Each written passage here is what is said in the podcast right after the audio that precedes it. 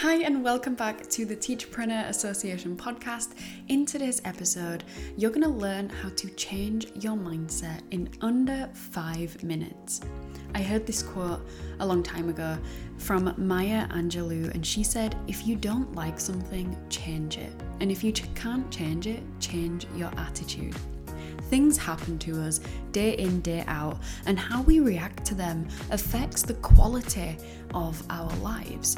There are things that we cannot control the traffic, the weather, how other people treat you, past mistakes, other people's actions and words.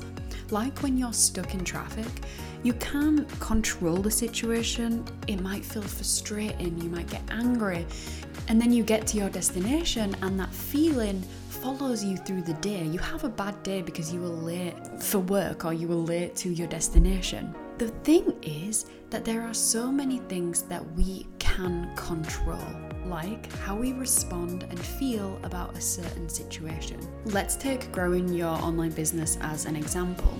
It can feel overwhelming, it can feel difficult, it can feel hard, it can feel like we're running on a treadmill but not going anywhere. We're putting in all this effort, but we can't really see the results.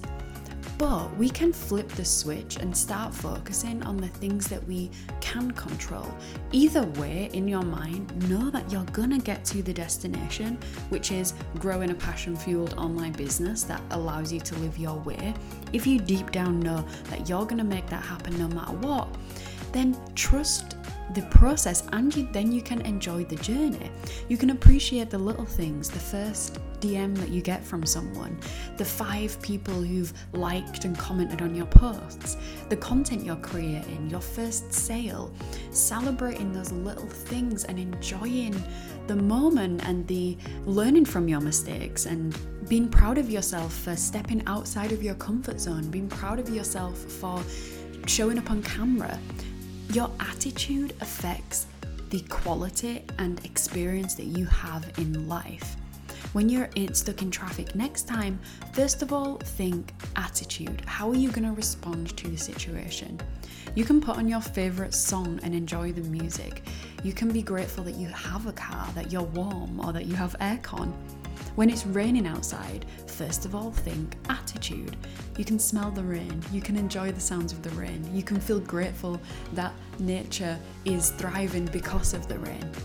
When your alarm clock goes off, first thing, attitude.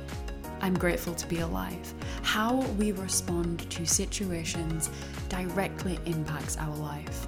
There is this quote from John Mitchell, and he said, Our attitude towards life determines life's attitude towards us. You're in control, the decision is yours. How you respond to situations is in your control. Remember, attitude.